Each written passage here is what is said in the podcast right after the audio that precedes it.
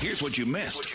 on the Frank Ski Show this morning. Boy, today on the show we celebrated National Be Nice Day. Yes. But we asked this question.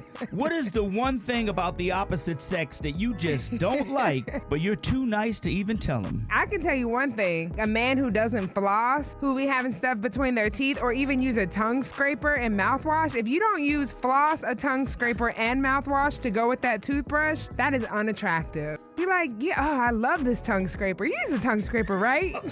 oh, I just went to the dentist yesterday. I got an A minus. What was your grade the last time you went to the dentist? Do you floss at night? Do you brush twice a day? What kind of mouthwash do you use? Babe, I need to know. If I'm gonna be kissing on you, Oh, Nina Brown. I want to know that you have good dental hygiene. Baby, you can mess everything up if the mouth ain't right, okay? Okay. Frankie. I'm not saying anything. I'm not saying anything. oh The new home for the Frank Ski Show is Kiss 104.1.